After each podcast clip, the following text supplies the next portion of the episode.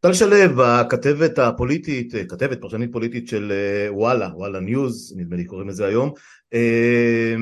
תגידי, איך את שורדת את הימים הבאמת פסיכוטיים האלה, אני לא יודע אם יש מילה אחרת להגדיר אותם. עם הרבה רחמים עצמיים, כל הזמן. הם ימים מאוד מאוד קשים, בעיקר אני חושבת אני חושבת אבל שיש גם איזשהו יתרון בזה שאני עובדת לנושא הזה, שהוא מאפשר לי קצת להתנתק רגשית. כלומר, אני רואה אנשים שמסביבי, שמאוד מאוד מאוד בתוך האירוע משני הצדדים, אה, ובכל זאת אני ככה מתייחסת לאירועים, משתדלת, דרך איזשהו מסך, כדי בכל זאת לנסות לשמור ככה על העבודה שלי, זה בכל זאת דורש ממני איזה ריחוק, ובחיי היום יום שלי לכאורה לא היה איזה שינוי משמעותי בעבודה עצמה, יש, יש, יש הרבה שינויים, עוד נדבר עליהם בהמשך. Uh, בהחלט. Uh, כן, זה מזכיר לי קצת את התקופות הבאמת פסיכיות uh, בתקופה שלי, כשנניח אם זה היה מלחמות או, או פיגועים גדולים, הייתי רכז במעריב כשהיו הפיגועים בין 93 ל-97, 8. אז באמת האנשים שמסביב היו בחרדות נוראיות ובסטרס באמת בלתי נסבל, שלא לדבר על אלה שנפגעו ממש, אבל כשאתה היית בעבודה, לא יודע מה, בין 12 ל-15 שעות וסביב השעון וטלפונים, אז, אז זה קצת יותר קל לשאת את זה איכשהו. אני מבין על מה את מדברת. ויש לנו הרבה, הרבה על מה לדבר, כי הימים באמת, אני, אני, אני אגיד את זה, ואני עכשיו נשמע כמעט כמו אבא שלך, אבל אבל זה, זה בערך... זה טוב להישמע כמו אבא שלי. כן, כן, ברור, ברור, מה זאת אומרת, זה לכבוד הוא לי, ואת יודעת, את עורכת, אורחת חוזרת והוא אורח קבוע, אני נורא שמח על הדברים האלה. בכל אופן, אה, אה, לא היה, אנחנו, אנחנו, יש לנו קילומטראז', אה, אני אומר את זה לכל מי שאני מדבר איתו, לא חושב שמאז קום המדינה היה משבר מהסוג הזה, כולל המלחמות הכי גדולות, כולל המשברים הכי גדולים, כולל הפיגועים שדיברנו עליהם. ותכף נדבר על הכל. אז זהו, אז אה, אה, כמו שבוודאי הבחנתם כבר, אתם כבר מנוסים, זה פרק 250 ומשהו, לא להאמין. אה, אתם בפודקאסט שלי, על הדרך, שיחות עם טובי פולק. והאורחת שלי כאמור אורחת חוזרת אה, אה, ואיכשהו כן אני, אני אגלה לה שקצת התפספס לנו כי רצינו כבר לדבר אה, כמה פעמים בשבועות האחרונים אבל את מאוד עסוקה אני מבין את זה אבל הנה הצלחנו טל שלו הכתבת הפוליטית של וואלה וואלה news ונדמה לי שעכשיו את צריכה לשמוח קצת בקטנה אם כבר נדחוף את המילה הקטנה הזאת שאת שם ולא נניח בתאגיד השידור הציבורי שהחרב מתהפך להם מעל הראש, או, או אפילו בערוצים המסחריים 12-13, אה, שגם על זה אפשר לדבר אם תרצי. אה, מה שקורה שם זה, ממש לא נחמד. זהו, אה, נשמע את קטע הפתיחה של סיילנט רגרשן, ונעבור לשיחה המלאה עם טל שלו, עוד שנייה.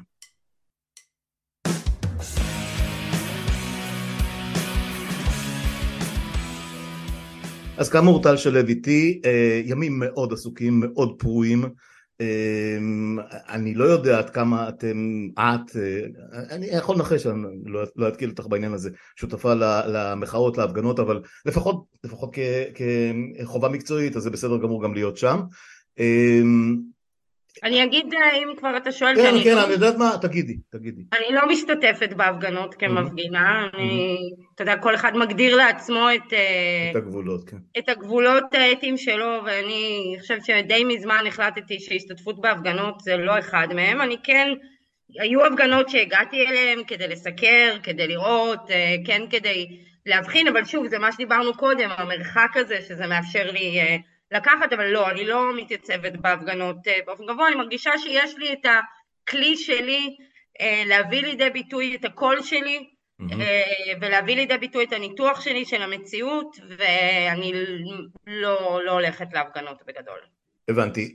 קודם כל זה לגיטימי, אני חושב שגם לגיטימי, לגיטימי היום כן ללכת, שוב זו דעתי הפרטית לגמרי, קודם כל כי נדמה לי שהפסאדה של עיתונאי אובייקטיבי כבר אפשר, התפשטנו ממנה לגמרי, זה מעולם לא היה, אבל היום כבר אחרי כל השנים האלה אפשר להגיד ש, שזה די חרטא, זאת אומרת תדווח, תדווח נקי לגמרי, ומותר לך גם להגיד, להגיד את דעתך אה, כש, כשהיא רלוונטית לעניין. זה נכון, אבל... אני לא, כל אחד, כאמור, אני לא, לא, אני לא, לא קובלת על כך שיש כאלה שטוב להם, אה, ואחלה להם, כל אחד עושה לו את הגבולות שלו.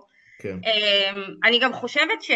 תראה, אני במשך הרבה מאוד שנים, שוב לא עיתונאי אובייקטיבי כי זה באמת עבר מהעולם, אבל אני במשך הרבה מאוד שנים התיימרתי, שאפתי אה, להיות אה, מאוזנת ושקולה, אה, ואני מסכימה שהשבועות האחרונים מאז הקמת הממשלה גורמים לי מאוד מאוד לפקפק בדבר הזה וגם אני צריכה לצאת מהאיזון הקדוש שאליו, שאליו התרגלתי ואליו שאפתי במהלך כל השנים וזה חלק מהמתח כי חלק mm. מהמתח הוא עד כמה אני יוצא מהאיזון, עד כמה אני מכניס את ה... עד כמה אני מכניסה את העמדות שלי לתוך uh, הניתוחים שלי והאם זה יותר מדי, האם זה פחות מדי אה, בסוף במטרה של אותו איזון קדוש, אה, יש שיגידו, הרבה אנשים תוקפים אותו אגב משני הצדדים, הם מעדיפים שיהיו להם עיתונאים אה, מאוד מזוהים, אני בכל זאת חושבת שבסוף צריך לשמור על קשב גם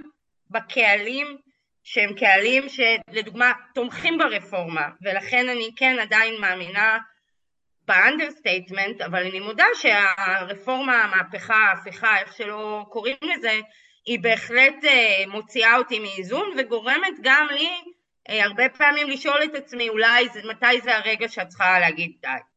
כן, אה, אז, אז ככה בלי לשים לב, ואולי אם לשים לב, כי, כי את משתמשת במילים האלה, אני מניח 400 פעם ביום, to say the least, רפורמה או מהפכה, הפיכה או מהפכה, רפורמה או הפיכה או מהפכה וכן הלאה והלאה והלאה והלאה, אני אגיד לך משהו בעניין הזה, קודם כל המילים יש להם חשיבות אה, גדולה מאוד בכל הדיונים שלנו ולמשל סתם אה, דוגמה מכל השיחות שניהלתי אה, אפרופו העיתונות והקריסה שלה וכל מה שקרה בחצי שנה האחרונה ובשנתיים האחרונות ובעשור האחרון כל הסיפור של אמרה לי עיתונאית מאוד מאוד ותיקה תקשיב בערוצים הממלכתיים או הגדולים ב-12, 13 וזה, אסור להגיד את המילה כיבוש, או אסור להגיד את המילה שטחים, זאת אומרת לכתבים, לפרשנים אולי את מכירה את זה ממש מבפנים, ואני אומר, מה זאת אומרת, אבל זה שטחים וזה כיבוש, מה, כאילו, מה, אתה יכול להגיד שאני בעד כיבוש? בסדר, תגיד, אבל לא, מעירים להם ונוזפים בהם ובסוף ירחיקו אותם, ומותר להגיד יהודה ושומרון, או, או אני לא יודע, ווטאבר, אה, אה, שטחי איו"ש, או כל מה זה, אז, לא, אז אני בדבר הזה, זה כל כך מטומטם שאני לא יכול אפילו איך להתייחס לזה. אני לא יודעת, אני לא, אני לא מסכימה שזה מטומטם, אני חושבת שטרמינולוגיה היא מאוד מאוד משמעותית.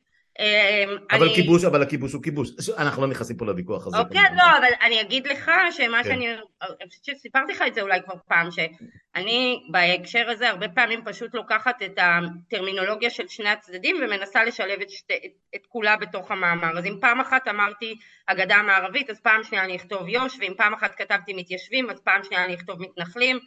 אמ, וזה נכון גם לגבי הרפורמה מהפכה הפיכה למרות שפה לגבי אני חייבת להגיד שבעיניי והלכתי לבדוק מילולית mm-hmm.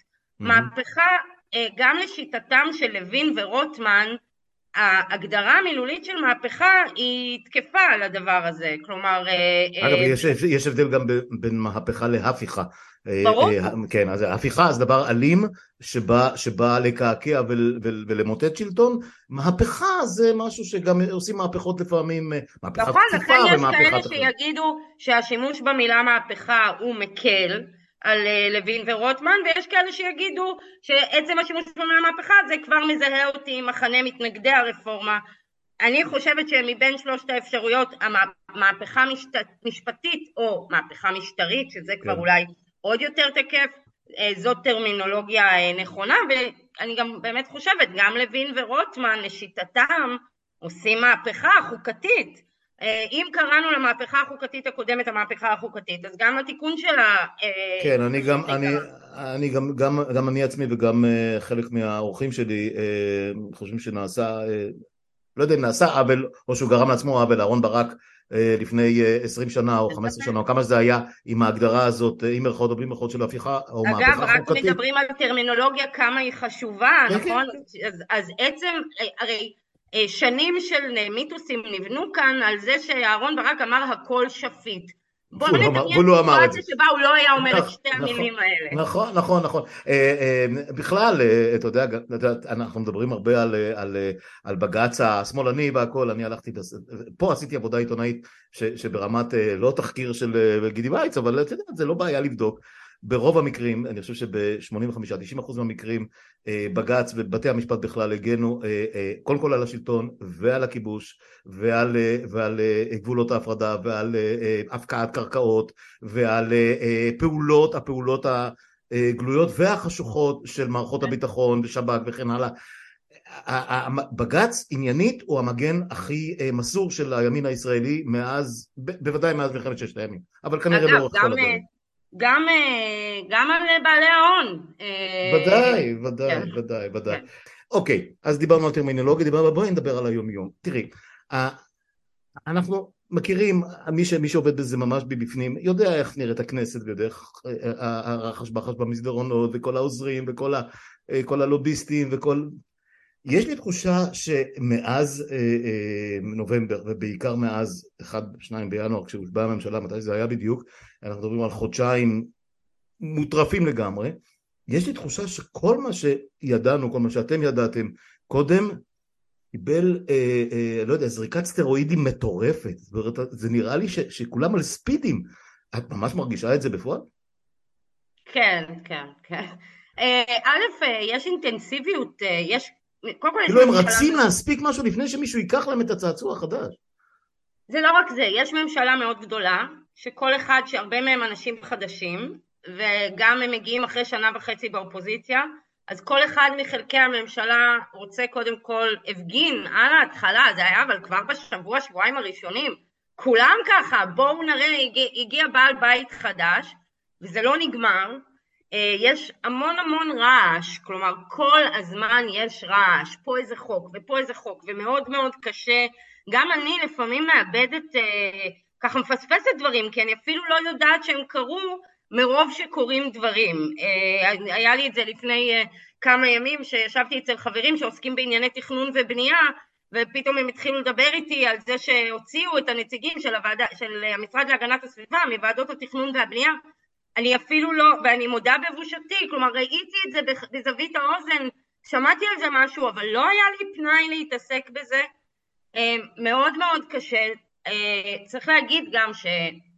הרפורמה, ההפיכה המשפטית, אה, בניגוד לדברים, נגיד, אה, בוא נגיד, אה, אני זוכרת מממשלות קודמות, כשהיה שר והיה רוצה לבוא ולהציג רפורמה משמעותית, אז הייתה הצגה מסודרת עם מסיבת עיתונאים, וזה היה סדור והיה מובן, פה כן, הייתה מסיבת עיתונאים של יריב לוין, אבל מאז אין שום דבר סדור ומובן בכל הליך החקיקה הזה, כלומר אנחנו קמים בבוקר או בלילה ומגלים שבעצם רוטמן אה, שינה את סדר היום של הוועדה, כל הזמן הקואליציה מתנהלת אה, במין כאוס כזה, וכן, זה מאוד מאוד מאוד מעייף, אני חייבת להגיד שזה יותר מעייף מכל מערכות הבחירות, אני לא זוכרת מתי היה שדיברנו, אבל אה, אחרי שנבחרה, אחרי הבחירות בהתחלה, כשהיה ברור שיש ממשלת ימין קוהרנטית ויש לה רוב ברור, אז אני אמרתי, אוקיי, סבבה, סוף סוף, יהיה פה קצת שקט, ואני אוכל לחזור לחיים מסודרים ונורמליים, וזה ההפך הגמור, זה כן, יותר זה אחרי, קשה. זה אחרי ארבע או חמש מערכות בחירות ברצף שדיברנו עליהן. אגב, אני אזכיר לך מתי דיברנו, דיברנו, אה, לדעתי זה היה סדר גודל, אה, הממשלה נפלה במאי, יוני, משהו כזה, והבחירות היו בנובמבר, אנחנו דיברנו ב... לא בדקתי, שכחתי להסתכל, אבל דיברנו חודש חודשיים לפני זה ושאלתי אותך מה הסיכוי שהולכים לבחירות. ונדמה לי שלא עברו שבועיים מרגע שהשיחה עלתה לאוויר וטראח נפלה הממשלה. זאת אומרת מה שנקרא be careful on what you wish for. אז מה שאתה אומר גם לגבי, לגבי החמש מערכות בחירות הוא נכון גם לגבי העובדה ופה אני אומרת באופן אישי כאילו אני מרגישה שהגעתי לרגע הזה, שהוא רגע מכונן כמו שאמרת, והוא רגע מאוד משמעותי בחברה הישראלית ובציבוריות הישראלית ובטח בפוליטיקה הישראלית, לא הגעתי אליו אחרי שנת לילה טובה. לא הגעתי אליו במלוא כוחותיי, משונסת, חדה. מערכת עייפה, אני אפילו מזהה אצל אנשים שלא מתרוצצים כמוך, אם זה ורטר, אם זה אמיר אורן, אם זה אה, אה, פרילנסרים שכותבים. נורא קשה, נורא קשה להחזיק. רק בא לי לסגור את הרדיו ואת הטלוויזיה ותעזבו אותי כאילו עכשיו מה... מה, מהאירוע ההיסטורי הזה שקורה, אין לי, היסטרי, אין לי. היסטרי, כן. טל, היסטרי. כן, כן. אין לי את אה, הכוחות, זה מאוד מאוד קשה. אני, אני חושב, אגב, אני חושב שיש חלק מהמערכת שבונה, בונים על זה, ש, שכולנו התעייפנו. אה, אגב, הם גם בונים על זה שנתעייף מלא להגיע בפעם העשירית בשבוע הבא לכיכרות, ואני חושב שהם הולכים להתאכזב. והאמת היא שהם מטומטמים, אפשר לדבר, אבל אפשר לדבר על זה בנפרד, כי מעבר לדעתנו על מה טוב ומה רע ואיזה טרמינולוגיה להשתמש, הם במקום להרגיע ואיכשהו לטשטש, הם בכל שבוע מוצאים איזשהו טריגר שיביאו עוד כמה עשרות אלפים לרחובות, זה, זה באמת משהו ש... אה, זה לא מתאים לנתניהו, ותכף נדבר גם על העניין הזה, זאת אומרת יש פה דברים ש... אה, קורים דברים שלא ראינו בעבר, נכון שכולנו מתבגרים, מזדקנים, ווטאבר, אבל זו התנהלות שבאמת אנחנו לא מכירים. אבל עוד רגע. תראי, יש הרבה דיבור ואת עקבת וקוראת מצעים למרות שלליכוד אף פעם לא רץ עם מצע אבל את יודעת פחות או יותר מה האג'נדות ומה היו, היו האיזמים, מה, מה, מה, מה היה על סדר היום כשכל מפלגה הלכה לבחירות? ואנחנו יודעים, פה אלה עם הכיבוש ואלה עם הרכוש הפרטי ואלה עם הכלכלה ואלה עם הצבא. ואצל נתניהו זה היה אנחנו נחזיר את המשילות ואת הביטחון ואת יוקר המחיה וכל זה. עכשיו, אני יודע שבאיזשהו מקום מסתתר הסיפור הזה של אה, אה, איזונים ובלמים במערכת המשפט, ממש בקטנה והכל, ו... אבל זה היה מין מהלך הסוואה מטורף שהתפרץ על כולנו out of nowhere אה, ובניגוד למה שהם טוענים, אני לא זוכר שזה היה על סדר היום לפני הבחירות, זה לא היה, זה לא היה דיבור. רוטמן יכול לדבר, אבל מי, מי חשב שרוטמן יהיה לו כזה כוח, לצורך העניין? כן, אני חושבת שכאן אה, אולי אתה נוגע בנקודה שהיא אולי אה, קצת הטעות אה, שלנו, העיתונאים והתקשורת. כי זה נכון שזה לא היה על סדר היום, אבל כולנו הכרנו את התוכנית של יריב לוין לשינויים במערכת המשפט, כולנו הכרנו את עמדותיו, רק אני חושבת שלא, א', לא דמיינו שהוא יהיה שר המשפטים, כלומר, לא, אני באמת אומרת, כלומר, לא ראינו את הסיטואציה הזאת, אבל אני חושבת שאנחנו לא דיברנו על זה מספיק, כי התוכניות האלה, כל מה שקיים פה, זה נכון שזה לא היה כנושא במצע של הליכוד, אבל לצורך העניין זה כן היה במצע של סמוטריץ' ורוטמן, כמו שאמרת, בצורה מאוד מאוד ברורה, והתייחסנו לזה כאל, אוקיי, עוד גימיק של סמוטריץ' ורוטמן. Mm-hmm. ואני חושבת שכאן אמ, באמת יש איזשהו כשל גם של עצמי וגם של התקשורת בכלל, וזה גם נובע חלק מהסיבה, מהעייפות המצטברת של חמש מערכות בחירות, כי אולי במערכת הבחירות הראשונה והשנייה זה היה קצת יותר ברור, אני לא יודעת, אולי אחרי שממשלת גנץ, גנץ נתניהו התפרקה, כן. שהתפרקה גם סביב העניין הזה הרי, סביב משפט נתניהו, אמ, אבל אני חושבת שלא חיברנו את הנקודות אמ, מספיק. אה, וזה נכון שנתניהו ניסה אולי להסתיר את זה ולא להבליט את זה, אבל זה בדיוק התפקיד שלנו, להבליט את, אה, לשפוך אור, לזרוק אור על דברים שבעלי הכוח רוצים שנשפוך עליהם אור, ואני מודה, לא עשינו את זה טוב. לא, לא, רק, לא רק זה טל, אה, מרוב ההתלהבות מבנט, אה, ועל הדרך שקד, שאף אחד לא אהב אותה במיוחד, אבל היא הייתה שם והיה ברור שהיא רבת כוח לצורך העניין, למרות שאנחנו רואים עכשיו שזה לא כל כך, לא כל כך נכון בדיעבד, אבל אה, לא חשוב, אה, הם אלה שהכניסו לנו, אולי בדלת האחורית, אולי בדלת הדי קדמית, את, למשל את פורום קהלת. הדבר הזה שנקרא פורום קהלת, כל הגישה הזאת, אה,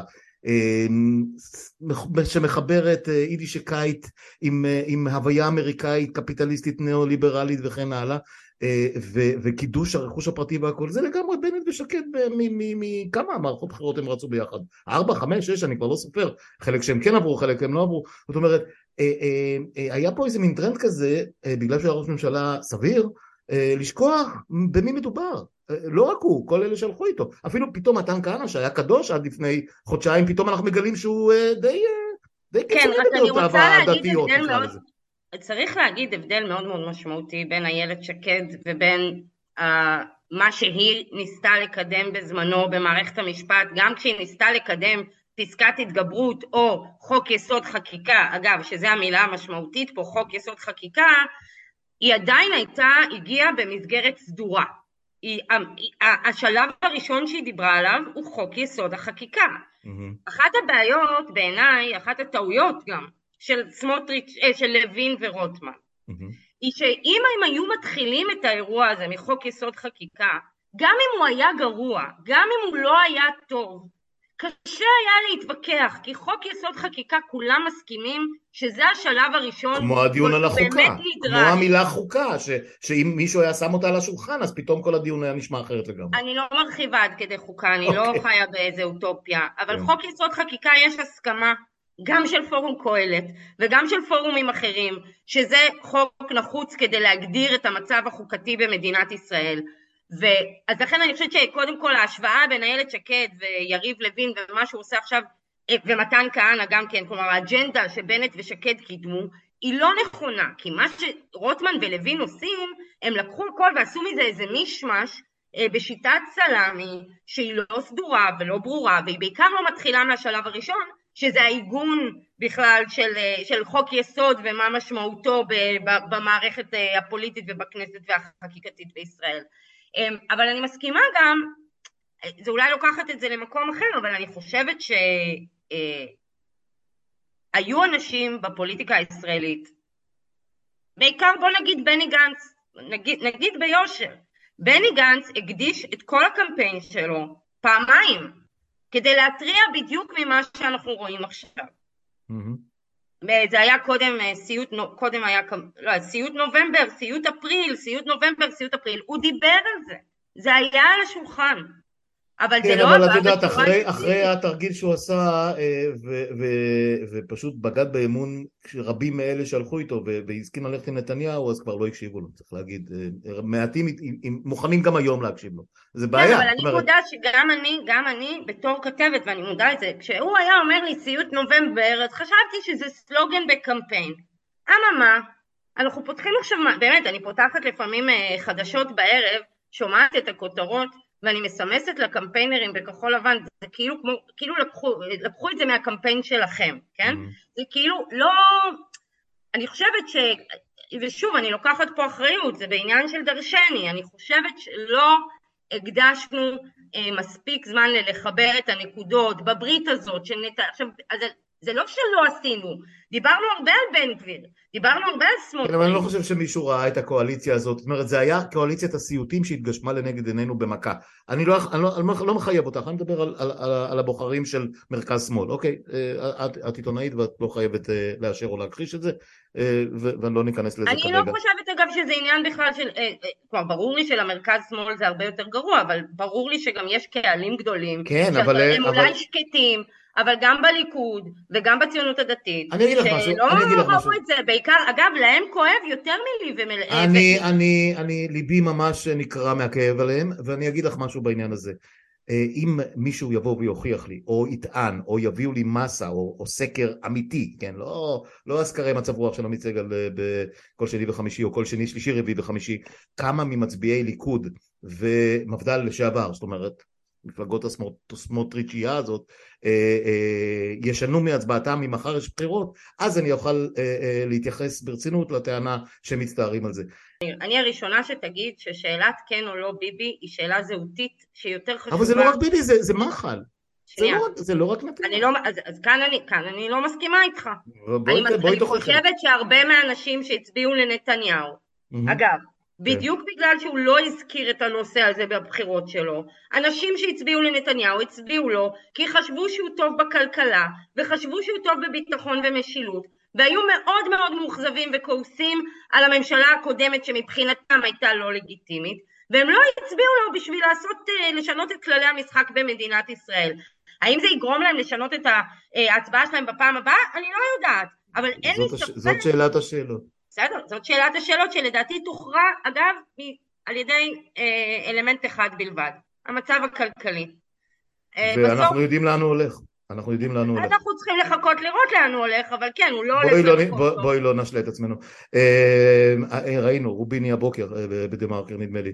אה, זה, זה, זה גם, את יודעת, אי אפשר להתכחש, אני, אני שוחחתי נכון, פה... נכון, אבל, אבל זה לוקח זמן עד שאנשים ירגישו את זה בכיס שלהם, וזה ייקח זמן עד שאנשים ירגישו את זה בכיס שלהם, ואז להערכתי כן נראה פגיעה משמעותית, או לפחות פגיעה מסוימת, בבסיס התמיכה אה, של הליכוד. אני מסכימה שהבוחרים של ש"ס והבוחרים של יהדות התורה הם אה, ככה בוחרים כלואים, אבל גם לגבי הציונות הדתית, וגם זה צריך להגיד, וצריך להגיד את זה ביושר, בעיניי, בניתוח שלי.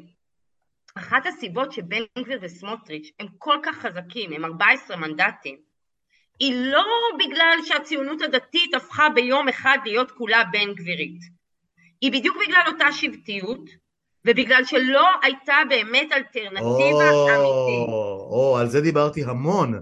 אה, אה, כתבתי מאמר או צרשור, אני כבר לא זוכר איפה אני כותב מה, אה, על זה שבעצם אה, מצביעי המפד"ל הקלאסי, מצביעי הציונות הדתית הקלאסית, אפילו המתנחלים נשארו, המתנחלים הנורמליים, המתונים, החנן פורטים, את יודעת מה, לא חנן פורטים, הבינונים, כן, יואל בינונים וכאלה, נשארו בלי כתובת. אה, וזה שבר גדול מאוד, כי, כי אנחנו זוכרים שהם היו אה, לא סתם כמטבע לשון, הם היו באמת אה, לשון מאזניים. בהתחלה אה, שהחזיקו את המערך באוויר ואחר כך החזיקו את הליכוד באוויר והדבר הזה התפרק לגמרי. וגם בנט ושקד על אף הם, היו, הם היו השרידים האחרונים של הדבר הזה. לא, הם, הם היו השרידים האחרונים, קודם כל הם היו האחרונים אבל בניגוד לסמוטריץ' ובנט שידעו, בנט לפחות, להושיט יד למחנה השני בתמורה כמובן לראשות ממשלה, אבל ההיעדר שלו, ההחלטה שלו לא להתמודד, הוא לא היה עובר, השאירה את המחנה שלו, אני לא מסכימה, אוקיי. לא אוקיי. מסכימה. יכול להיות, אני לא יודע. אנחנו לא יכולים לדעת, אבל היא השאירה את המחנה שלו, את השבט שלו, בלי שום אופציה נכון, אחרת חוץ נכון. מבן גביר וסמוטריץ'. ולכן אני לא יודעת מה יהיה בפעם הבאה מבחינת...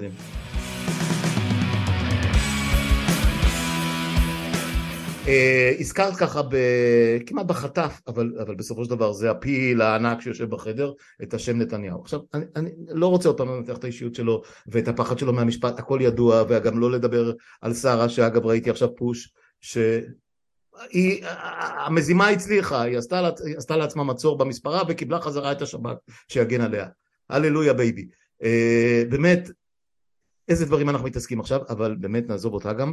אמ, תראי, אה, הסיפור עם נתניהו נורא מוזר בעיניי, כי אני לא חושב, מעבר, מעבר לפחדים של המשפט והכל, אני גם חושב שהמשפט הזה לא ייגמר ולא יגיע לסיומו, אני אומר את זה כל הזמן, וכל יום שעובר רק מוכיח לי שכנראה אני, זה הולך לשם. אה, זה נראה שהוא לא שולט במצב למרות כל מה שאומרים שהכל הוא שולט ושיש לו והתיקים שהוא שומר על כל אחד והכל. נראה לי אה, ואפשר להתייחס אם את רוצה לסקופ ולידיעה המצוינת של ספי עובדיה מלפני שלושה ימים על זה שהוא עמד להודיע על בליל המספרה הוא עמד להודיע על הקפאה מסוימת ולוין אמר לו אני אתפטר וזה נגנז. בואי תני לי, תני לי את ה-state of לא mind אלא state of politics של, של או state of power של, של נתניהו בימים האלה, איפה זה עומד? תראה, אני חושבת, אני מסכימה עם ההבחנה שלך שהוא לא שולט באירוע, אני כותבת את זה כבר כמה וכמה שבועות באופן די עקבי, עוד מאז המשא ומתן הקואליציוני, שבעצם אה, מאז הבחירות אה, נתניהו לא הצליח להשתלט על השותפים שלו, במשא ומתן הקואליציוני הם סחטו ממנו עוד ועוד ועוד ועוד ועוד, בשום שלב הוא לא אמר להם די, וגם עכשיו אנחנו רואים, הם א', אה, הם לא שואלים אותו, ולא רק בן גביר וסמוטריץ', גם גפני מצפצף עליו, דרעי כועס עליו, כלומר יש לו בעיות עם כל אחד. אף אחד לא סופר אותו, זה, זה, זה קטע מדהים, זה זלזול, את יודעת מה, היריבים שלו לא זלזלו בו כמו שהשותפים שלו מזלזלים בו היום. והיחידים שאולי עדיין הוא שולט בהם, צריך להגיד, זה חברי סיעת הליכוד, שבהם הוא עדיין שולט, ושם זה הגרעין, כמובן מזה הכל, זה גרעין השליטה שלו ברור, בהכל. ברור לגמרי. אמ, הוא מאוד מאוד חלש. אה, אני חושבת שבכל מיני נקודות, גם במשא ומתן הקואליציוני וגם עכשיו, נתניהו היה יכול להגיד די. זה נכון, שהוא תלוי בהם בשביל המשפט, בלה בלה בלה, אבל גם הם תלויים בו. או, זה כל העניין, כל הזמן אומרים תלוי, תלוי, תלוי. באיזה עולם איתמר בן גביר יהיה שר לביטחון לאומי וסמוטריץ' שר אוצר? אגב, הוא יכול ללכת מהלשכה לחדר חקירות תוך רגע. מה העניין בכלל? אז קודם כל, לכן אני חושבת שקודם כל נתניהו, וגם נתניהו הגדיר, אה, אני בדיוק סיימתי, קראתי שוב את הפרק האחרון של הביוגרפיה שלו עכשיו לפני כמה ימים. של איזה מהם? אה, שלו עצמו, אוקיי. כן. נתניהו הגדיר בעצמו מטרות מאוד ברורות לקדנציה הזאת. איראן, יוקר מחיה, משילות והרחבת מעגל השלום. בבקשה. וכל מה שקורה מאז שהוקמה הממשלה... סעודיה, סעודיה והרחבה של הסכמי אברהם באפריקה, אוקיי. מנוגד לאינטרסים שלו, מנוגד למטרות שלו עצמו. עכשיו אני חושבת שזה לא רק שהוא לא שולט בסביבה הפוליטית שלו, חושבת שהוא גם לא שולט בסביבה היותר קרובה שלו. שלו. בדיוק, המשפחתית. וכאן בתוך זה אני חושבת שהוא באמת אה, בהחלט אה, הולך לאיבוד. עכשיו באמת, אני אני כמוך, אני יודעת לנתח את נתניהו בכלים מסוימים, שאני פשוט לא מצליחה למצוא את הכלים האלה, כלומר אני לא, בעולם שלי נתניהו כבר מזמן היה צריך לדפוק על השולחן, או להגיד... להפוך את השולחן. כן, אה, בעולם שלי, כשמשרד החוץ, שהכרתי של פעם, mm-hmm. כשמשרד החוץ האמריקאי מגנה שר בכיר בממשלה ודורש שראש הממשלה יבהיר הבהרה, הוא לא עושה את זה באחת בלילה עם שגיאות כתיב באנגלית. כן, הבנתי שמישהו, שמישהו אחר, שלא נזכיר את שמו כרגע, כנראה ניסח, אה, או שהוא בן משפחה או שהוא יועץ קרוב של המשפחה, אחד משניים. בכל אופן, זה לא נתניהו שאני הכרתי, זה בטח לא נתניהו הסטייטסמן, נתניהו אגב, אותו נתניהו שצריך להגיד, התמונה היא מורכבת, כי הרי גם תוך כדי כתבי האישום, הוא הצליח להביא את הסכמי אברהם. אז זה לא שכתבי האישום הם שהפכו אותו, אה, אה, אה, אה, שיצרו את האירוע הזה, לא, הוא באירוע שהוא לא שולט בו. אה, אני, ו, ועל כן אגב, זה עוד יותר קצת מטריד, כן? כי זה, אין זה מאוד מטריד, זה מאוד מטריד. אחראי. כן, אז עכשיו פתאום אה, אה, מציירים את גלנט כמבוגר אחראי, הוא לא, לא, הוא לא עונה לטלפונים של סמוטריץ' ולא עונה לטלפונים של בן גביר, ואגב, מה שהיה צפוי לגמרי, דיברתי עם עמוס הראל כמה פעמים על הדבר הזה, אה, בסוף בסוף בסוף אם אתה שם גנרל שהיה שעתיים רמטכ"ל וחלום חייו היה להיות רמטכ"ל ואם לא זה אז שר ביטחון אפרופו שרון וכולי ברגע שהוא יישב שם הוא לא יספור אף אחד וזה די זה לא יכול להיות אחרת, זה, זה, די, זה די ברור, גם מה, מה, נניח שהוא יזיז אותו, את מי הוא ישים שם? זאת אומרת, אם גנץ לא נכנס. אה, זה, זה הרי, אה, זה הרי אה, נתניהו חייב את גלנט יותר מאשר גלנט חייב את נתניהו בשלב הזה, זה, זה די ברור נכון, לי.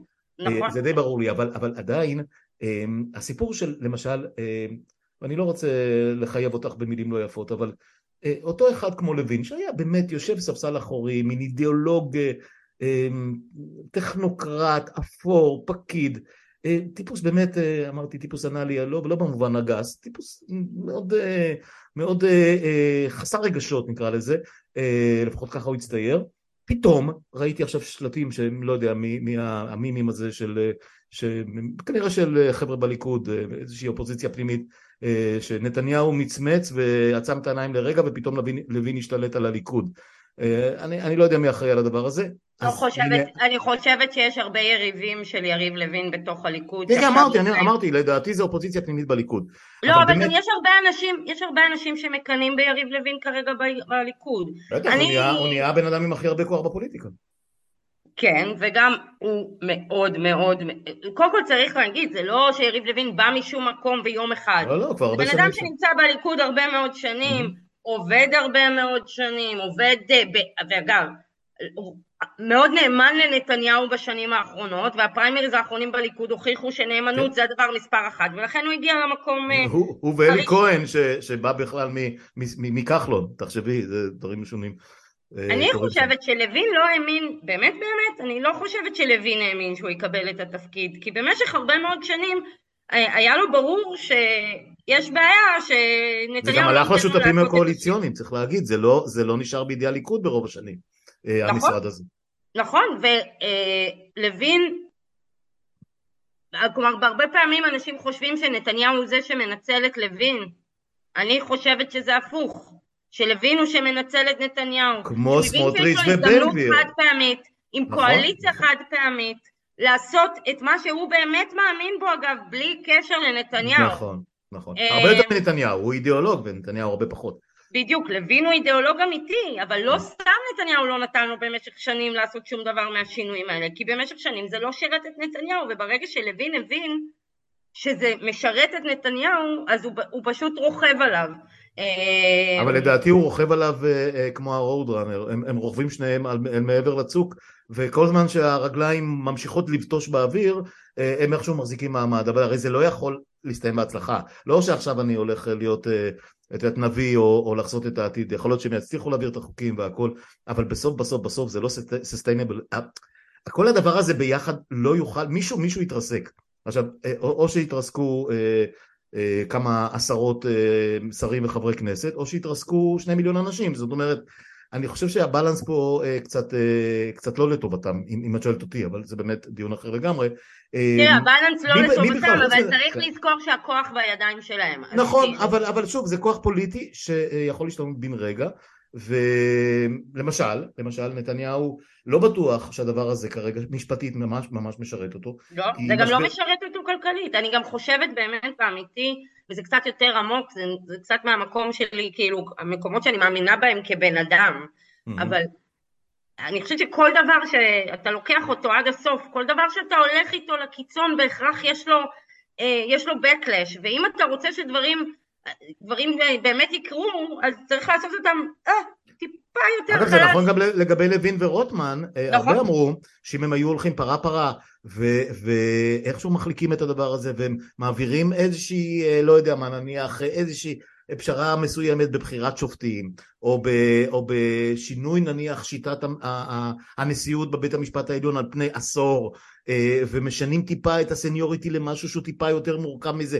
עם איזה פריימריז כלשהם, יש הרי כל כך הרבה אפשרויות, אבל ברגע שאתה בא עם, עם מצ'טה ו, וחותך את כל השיחים במכה אחת, אתה לא יודע איזה נחשים יצאו משם, זה, זה מאוד מאוד מורכב. ניתוח, קראתי ניתוח, הוא לא שלי, אה, הוא של חוקר בשם יותם הכהן, אבל אני בהחלט אה, מתחברת אליו, שיש אה, איזונים מאוד מאוד עדינים בישראל, כל החברה הישראלית בנויה על איזונים מאוד מאוד עדינים, ולא סתם לא התקבלה החלטה על חוקה כשהוקמה המדינה, אלא כדי, העובדה שאין חוקה מאפשרת לנו במשך 75 שנה לחיות במתח בין היהודית והדמוקרטית, אולי בלי לשים את הדברים בצורה מוצהרת על השולחן. עכשיו השינויים שאיילת שקד עשתה לדוגמה בוועדה לבחירת שופטים היו בשקט, בשקט מתחת לשולחן. היא הרבה יותר מתוחכמת. והם היו מאוד משמעותיים ולא ראית שום backlash, כלומר ראית פה ושם, אבל בסוף בית המשפט העליון היום יותר מגוון ממה שהוא היה לפני ששקד החלה את תפקידה. והמצחיק הוא, והמצחיק הוא שכמה מהשופטים שהיא הביאה למינוי שלהם, או קידמה אותם, או אחד כמו שטיין שהיא הביאה ממש, הביאה מחו"ל, כמו, ש, כמו שנתניהו נוהג להביא נגידי בנק ישראל, אה, או שרי משפטים, אה, אז הם אה, היו אלה שעשו את ה-10-1 נגד דרעי. זאת אומרת, גם שופטים מהסוג הזה לא תמיד ישרתו בדיוק את מה שאלה שמינו אותם. לכן גם זאת אחת הסיבות, גם זאת אחת הסיבות גם שאתה יודע, שיריב לוין לא מרוצה מהרכב הוועדה כרגע, כי לא מספיק שהשופטים יהיו שמרנים בחלק מפסיקותיהם. ברגע שהם חייבים להיות תלויים בפוליטיקאים. אקטיביסטים אפילו בפסיקה אחת. כן. וגם כל הסקאלה של שמרנות ואקטיביזם, שוב, זה... אנחנו... זה, זה, זו סקאלה רחבה, אנשים יכולים, אנשים, אנחנו נוטים נורא נורא נורא לתייג אנשים בשחור ולבן, גם אצלנו בשיח שלנו, אבל. יש אנשים שיכולים להיות גם וגם, וברגעים מסוימים לחשוב דבר אחד, וברגעים אחרים לחשוב דברים אחרים, אבל אה, כן, אני חושבת שהאגרסיביות, ואגב זה לא, אני רוצה להגיד שבעיניי, אם יריב לוין היה עומד בראש הוועדה שמנהלת את הדיונים, אה, זה היה נראה אחרת. לא פשוט רוטמן יוצא, אה, אה, אגב אני אמרתי, אמרתי את זה למשפטנים שדיברתי איתם, רוטמן צריך לעמוד לדין על הפרת אמונים. הדרך שבה הוא מנהל את הוועדה היא הפרת אמונים. עזבי עכשיו מרמה, לא נדבר על החיבור על הדבר הזה, אבל תשמעי, הוא לא מקיים דיון דמוקרטי אמיתי, הוא פשוט שולט שם בגסות ובאלימות ואין שום דיון. אז אני לא מבין איך מאפשרים לו את הדבר הזה, זה באמת, זה מטורף לגמרי. אז לכן אני, כלומר, אני כן חושבת שוב, אה, יש פה, שוב, אז נתניהו לא, להערכתי, לא הבין עד הסוף מה תוכניותיו של לוין לגבי הדמוקרטיה. לא אומר הרבה דברים טובים על נתניהו, אבל בסדר. לא, אבל אה, זה באמת אומר שבסביבתו של נתניהו לא מתעמקים היום כמעט בשום דבר, זה באמת מאוד מטריד. כן, אה, מי נשאר שם בכלל, חוץ משני יועצים וחצי?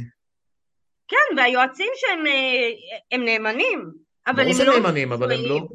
הם לא מקצועיים. עם יועצי טוויטר, נו בואי, בואי נשים... וגם אין, לא תראה, יש סביבו כל מיני יועצים, אני לא רוצה, גם יש אוקיי, גם נאמנות, גם נאמנות לאנשי אמון, נאמנות זו תכונה חשובה, אבל אין, וזה כבר הרבה שנים אין, אולי בעצם מאז 2017, 2018, אני לא זוכרת מתי... אני חושב שמאז, נדמה לי שמאז שיואב הורוביץ אה, קם והלך, נדמה לי ששם נגמר. אין, אין בן אדם אחד שהוא מחובר לאקו-סיסטם של הצד השני בצורה מסוימת. כולם בתוך האקוסיסטם הביביסטי, הימני, וכולם בתוך, אנחנו רואים את זה בתגובות, אגב שרה נתניהו, כן? Mm-hmm. שרה נתניהו היה צריך להיות יועץ באזור שלהם, שאומר להם, הרגע היה יום זעם בתל אביב, עדיף שלא תלכי היום לכיכר המדינה, זה מה שהיה צריך להיות. שני שמות, שני שמות שאני יכול להגיד לך שעשו את הדבר הזה ושניהם, אה, אחד לא איתנו בכלל והשני אה, עבר את הקווים, שי סגל זיכרונו לברכה, שעשה את זה במשך הרבה מאוד שנים, אגב קולגה שלנו מלפני הרבה הרבה הרבה שנים במעריב, אפילו לפני תקופתי, וכמובן ניר חפץ, ש, שזה, שזה היה פחות או יותר משימת המשימות שלו, אחרי שהוא כבר לא היה מנהל אגף הסברה או איך שקוראים לזה, ולא, ולא נשארו כאלה, לא נשארו כאלה לגמרי, וגם השנה וחצי בחוץ, לדעתי פשוט ניתקו אותם מה... נדמה לי שאנשים, אם אני מסתכל אפילו, אפילו עם קלוגפט, שהיה רגע וחצי בקמפיין ו, ו, ומיד, זה היה? הבן כנראה, פשוט דחה אותו משם, הם, הם לא מוכנים לשמוע שום דעה שהיא לא אינסיידרית נטו, זאת אומרת שהיא לא יאיר נתניהו, טופז לוק, אוריך, נקודה, זהו, אין, אין אף אחד אחר חוץ מהם. שוב, אולי יש עוד איזה שמות, גולן וזה, לא, לא נכנס לזה כל כך. המערכת הפוליטית כמו שאת רואה אותה עכשיו, יש לה איזה תקומה? זאת אומרת, יש, יש איזה, אה, אה, לא יודע מה, איזשהו אור באופק, בקצה המנהרה הזאת של חזרה לאיזושהי שפיות, מישהו, מישהו מסוגל בכלל לחשוב על, על, על מנגנוני עבודה פוליטיים ש, שיחזרו לכנסת הזאת או שהכלים נשברו? תראה, תראה, קודם כל אנחנו כולנו מאוד מאוד בתוך תרחישי אימים עכשיו, וזה בסדר, אבל אה, אני לא יכולה להגיד שאני בטוחה במאה אחוז, שבוא נגיד שהרפורמה עוברת, החוקים הראשונים של הרפורמה ההפיכה עוברים כמו שהם באמת עד פסח בקריאה שנייה ושלישית בלי שום שינוי ואז מגיעים לבג"ץ ואז בג"ץ פוסל אותם.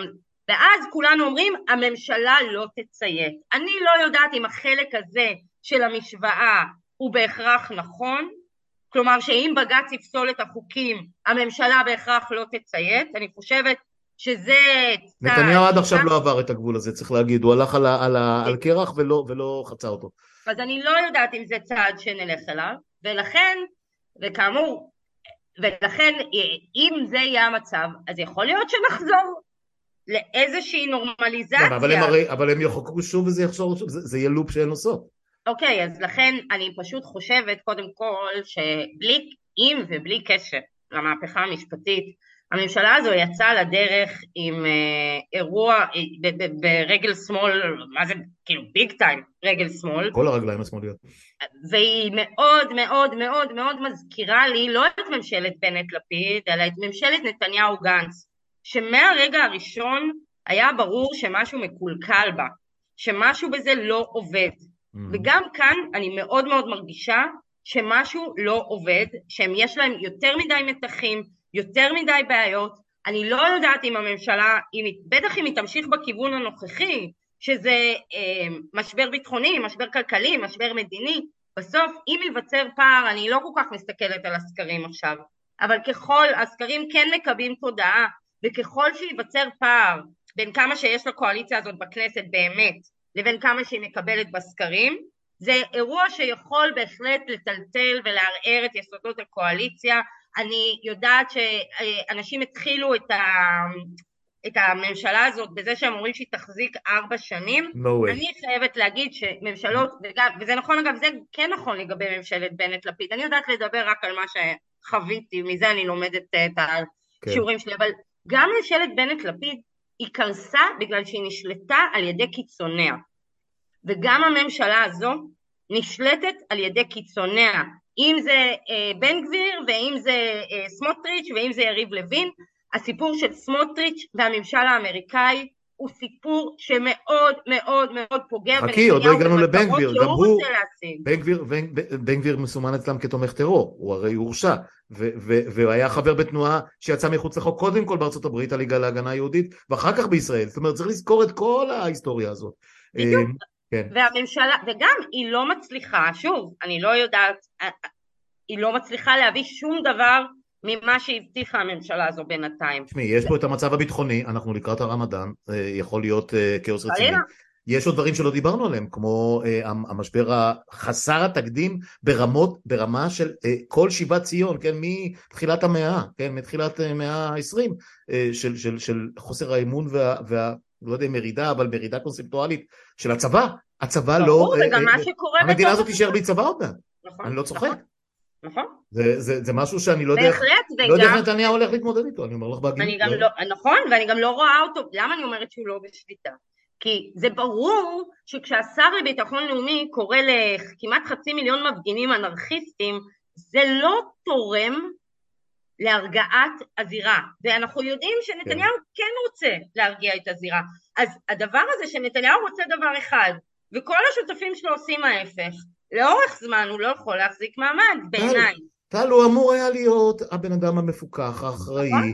המג... הגורם הזה, עכשיו הוא בא, הוא רץ לטלוויזיה ביום רביעי האחרון, כשהיה סיפור המספרה, ואין קשר לדעתי, הוא, אה, הסיפור של ספי הרבה יותר אמין בעיניי מאשר, אה, מאשר מה שייחסו לזה שהיא הייתה במצור וכל החרטא, אה, ובמקום לנסות להגיד אוקיי אנחנו נשקול, נראה, יהיה פשרה, לא פשרה, הנשיא, ווטאבר, מה נכון. הוא אומר? הוא משווה בין פורעי חווארה לאלה שנעצרו וחטפו רימון הלם באיילון. תקשיבי, זה חזק ממנו, זה יוצא ממנו.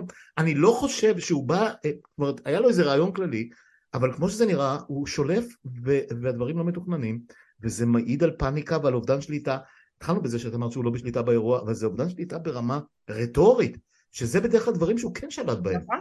נכון. נורא מוזר, זה נורא מוזר, זה תופעה, זה כבר מתחיל, לא רוצה להגיד דברים שקשורים לאנשים בגיל הזה, אבל... לא, לא אני לא חייבת להגיד שזה בעיניי, באמת, זה בעיקר עצוב. כי אה, ראש הממשלה, אה, נתניהו, הישראל שקיימת היום, בין אם נאהב את זה או לא אוהב את זה, נתניהו בנה אותה.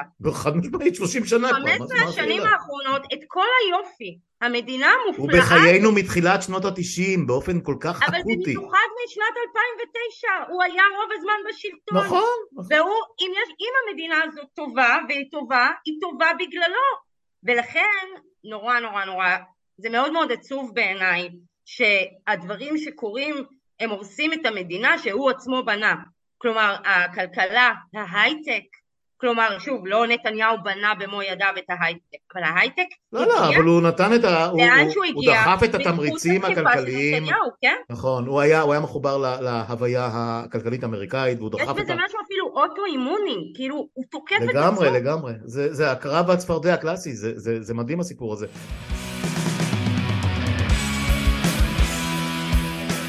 יש פה עוד אה, שחקן אחד, אה, זאת אומרת חוץ מהשחקנים אה, כמו היועצת המשפטית לממשלה ונשיאת בית המשפט העליון ויועצים משפטיים למיניהם, יש פה שחקן אחד שאני לא מצליח להבין מה הוא עושה, והוא נשיא המדינה.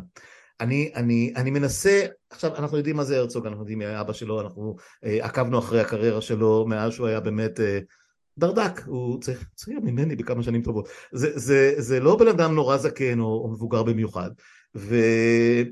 והוא, אני, אני באמת לא מצליח להבין, זאת אומרת, הוא, לא, הוא מצליח לא להיות אה, אה, קוהרנטי ולא להיות נחרץ בו זמנית מול כל השחקנים, אה, אה, מדי פעם הוא מנסה לשדר איזושהי תחושת דחיפות, אבל אני לא יודע מה האנד גיים שלו. זאת אומרת, אני אמרתי לו תתפטר, מה יש לך לעשות? זאת אומרת, תגיד אם זה לא נעצר אני מתפטר, מה כבר יכול להיות? מה, איך אני קודם כל חושבת שאני מתנגדת להתפטרויות בכלל, כלומר גם אה, אני לא חושבת שאף אחד צריך להתפטר מתפקידו, אני חושבת שאנשים צריכים להיאחז בכיסאותיהם אה, כמו בקרנות המזבח, אבל זה עניין אה, של גישה. Mm-hmm. כלומר זה נכון גם לגבי אסתר חיות, וזה נכון לגבי גלי בהרב מיארה, וזה נכון בטח לגבי נשיא המדינה, ובטח לגבי חברי האופוזיציה, אין ריק. אנשים יתפטרו, ימנו אותם באנשים אחרים. אגב, לגבי, ואולי... לגב, לגבי הפרלמנט, שזה היה רעיון שהוביל, הוביל, הציג אלון פינקס ידידי במאמר בהארץ לפני כמה שבועות, גם דיברנו על זה, אה, הוא אומר זה יכול להדהד ברמה, אומרת, אה, כמובן בהנחה שלא אה, כל היושבי הספסלים האחוריים ייכנסו מיד לכנסת במקום אלה שהתפטרו, אבל זה דיון אחר. אוקיי, הנשיא, מה, מה, מה המשחק שלו? הנשיא עושה מה שהנשיא יודע לעשות, זה חזק ממנו, זה הטבע שלו, גם וגם. בוז'י גם וגם.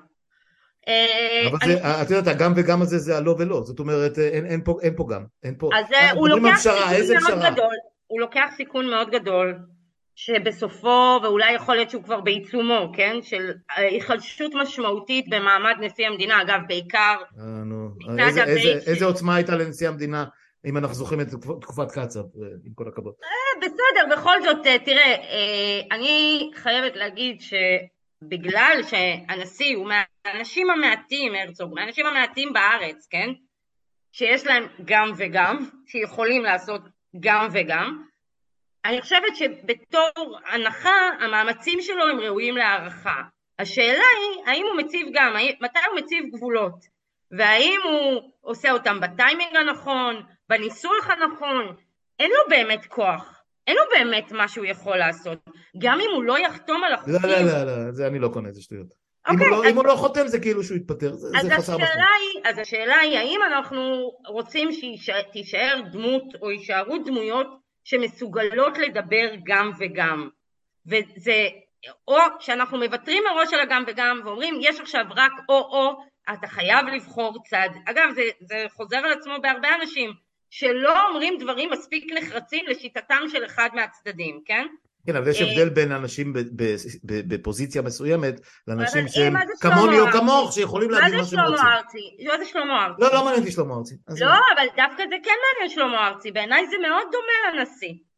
אה, אגב, אה, זה לא אומר דברים טובים בעיניי לפחות על הנשיא, עם כל הכבוד. תראה, אני לא... שלמה ארצי מעולם לא אמר שום דבר שיש לו משמעות. בעיניי טעות אחת, יכול להיות, היוזמה שלו הגיעה, המתווה שלו, או הגיע מוקדם מדי או מאוחר מדי.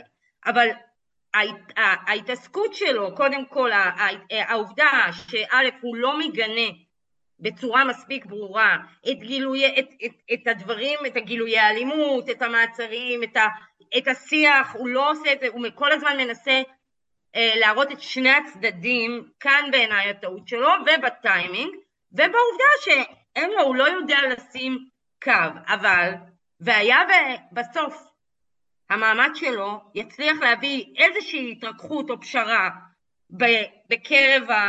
אה, שתאפשר לנו להמשיך לחיות יחד, ויש כאלה שחושבים שאין דבר כזה.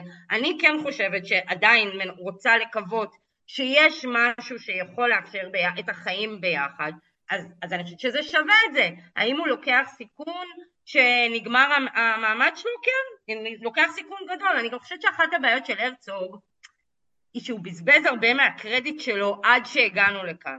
כלומר, במשך השנה וחצי שלו, כמעט שנתיים שהוא בתפקיד הנשיא, הוא כל הזמן באמת ניסה אה, ככה גם וגם וגם. להתנחמד, כן.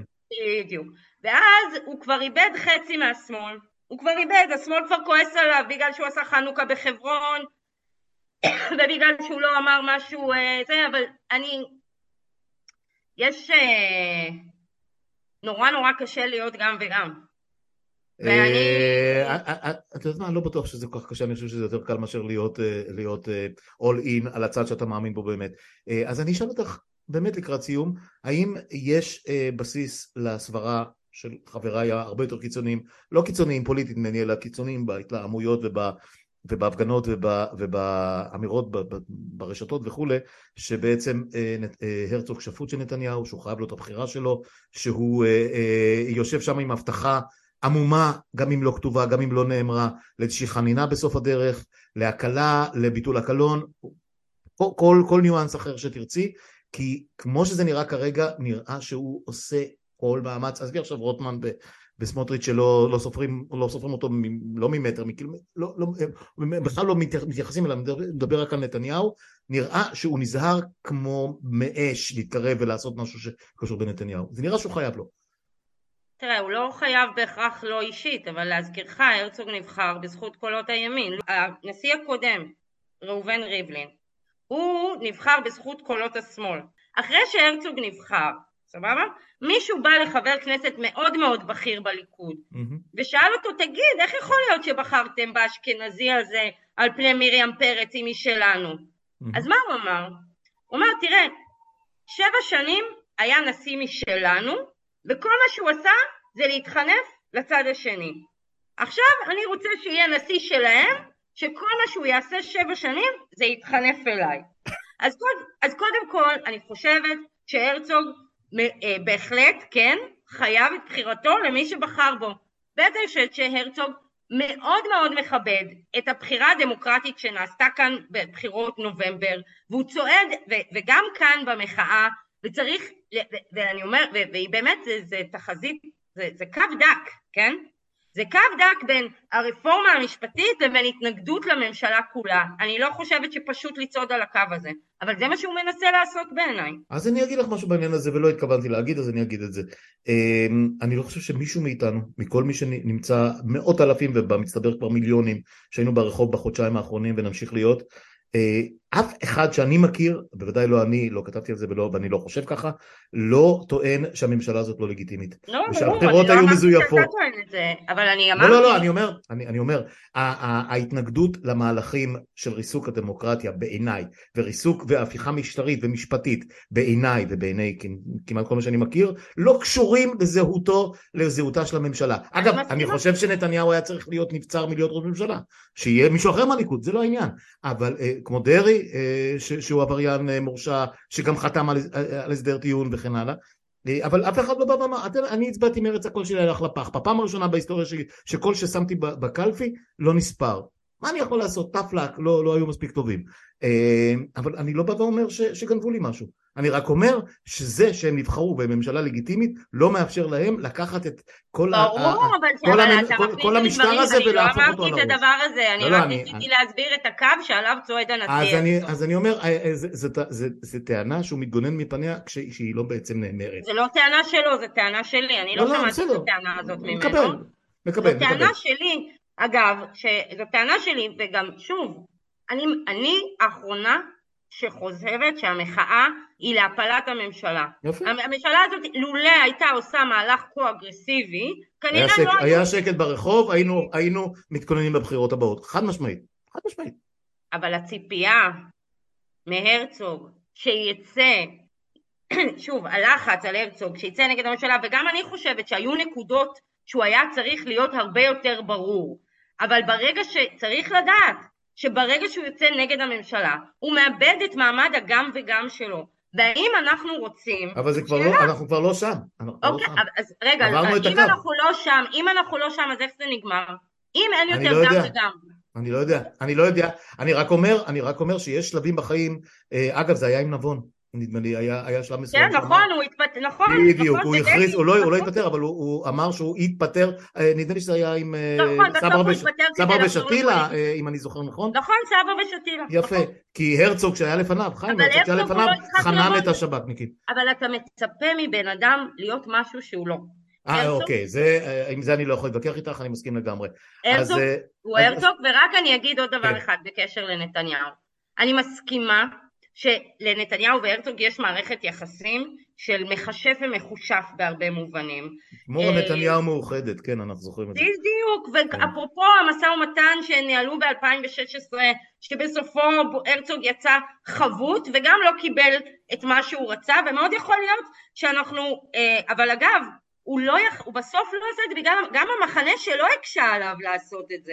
כלומר, גם שלי יחימוביץ' שעשתה לו אינתיפאדה על עצם הכניסה. אנחנו יודעים איך השמאל עובד, מה חדש? אז- אה, יש אה, איזה שהם דיבורים שאת שומעת, משהו על אה, איזשהו ערעור כלשהו בשורות האחוריות, אנחנו רואים קצת ביטן מגמגם פה ושם, ברקת לא לגמרי עד הסוף, משהו שקורה בליכוד שאנחנו כדאי לשים לב אליו? תראה, אני לא חושבת שקורה עדיין שום דבר בליכוד. אה, יש כמובן את אה, דני דנון ויולי אדלשטיין שקוראים להידברות, ובאמת ביטן שקורא להידברות, אבל לא במקרה שלושת האנשים האלה עם הקולות העצמאיים שלהם הם אותם אנשים שנתניהו נמצא איתם במערכת יחסים טעונה. ברקת ככה מנסה להלבין את עצמו בכל מיני אמירות פה ושם כדי שהוא יוכל להישאר, אגב, גם וגם, גם ב... או, כן, הוא אלוף בזה, כן. גם בקהילה שלו, של ההייטקיסטים, וגם שר בממשלה. אה, בסוף בסוף אה, אני חושבת שהלחץ בליכוד, אם הוא ייווצר, הוא לא בהכרח ייווצר מתוך הכנסת, הוא ייווצר מראשי הערים, ש... אה, ראיתי, ואולי... כן, ראיתי ידיעה שלך על זה שהם הולכים לפגישה, או קוראים לפגישה אצל הנשיא. בדיוק, אני חושבת שראשי הערים במובן הזה, השלטון המקומי הרבה יותר מחובר לתושבים ולשטח ולמה שהם שומעים, ו... ומאוד יכול להיות שהלחץ יגיע מראשי הערים, וכמובן, בצער אני אומרת, אה, מהמדדים הכלכליים. כבר עכשיו שער הדולר אה, הפך את הטיסות של כמעט כל ישראלי לחו"ל קצת יותר יקרות ממה שהם כן. היו לפני חודשיים. עכשיו, עכשיו אנחנו דורכים על יבלות מאוד מאוד כואבות. מזל שלפחות את הטיסה של, אה, אני של ברוס... הזמנתי, בדיוק, הזמנתי... תקשיבי. ברוס ספרינגסטין, ניצלנו סוף סוף את הכרטיסי בונוס של אל על, אם אם אל על תשרוד עד אז, כי בינתיים הם לא רוצים להטיס את נתניהו, ולך תדעי מה יהיה. איפה יש לך ברוס. ספרינגסטין? איפה? אה, באמסטרדם. אה, אה, יפה. לא, אז אנחנו נראה אותו באמסטרדם, ו... אה, אבל הוא, ב... הוא מופיע בכל אירופה. כן, כן, אני יודעת, יש לו מסע בכל אירופה. מטורף, מטורף לגמרי. כן. תשמעי טל, קודם כל אני שמח שסיימנו עם הבוס ולא עם הבוס האחר, זה, זה עושה לי טוב ברמה שאת לא את כן מתארת לעצמך. אה, אז תשמעי, אני בשמחה משחרר אותך לעניינים שלך, שלשמחתי הם לא שלי, למרות שאני, את רואה, כמו שאת רואה, אני נשאר מחובר למרות שכבר 25 שנה עוד מעט אפילו בעסק הזה. ו, וזהו, אני יודע, נמשיך לעקוב, אני משער שזאת לא הייתה הפעם האחרונה שנתעדכן. תודה. תודה לך. יאללה, נהיה בקשר, ביי. ביי.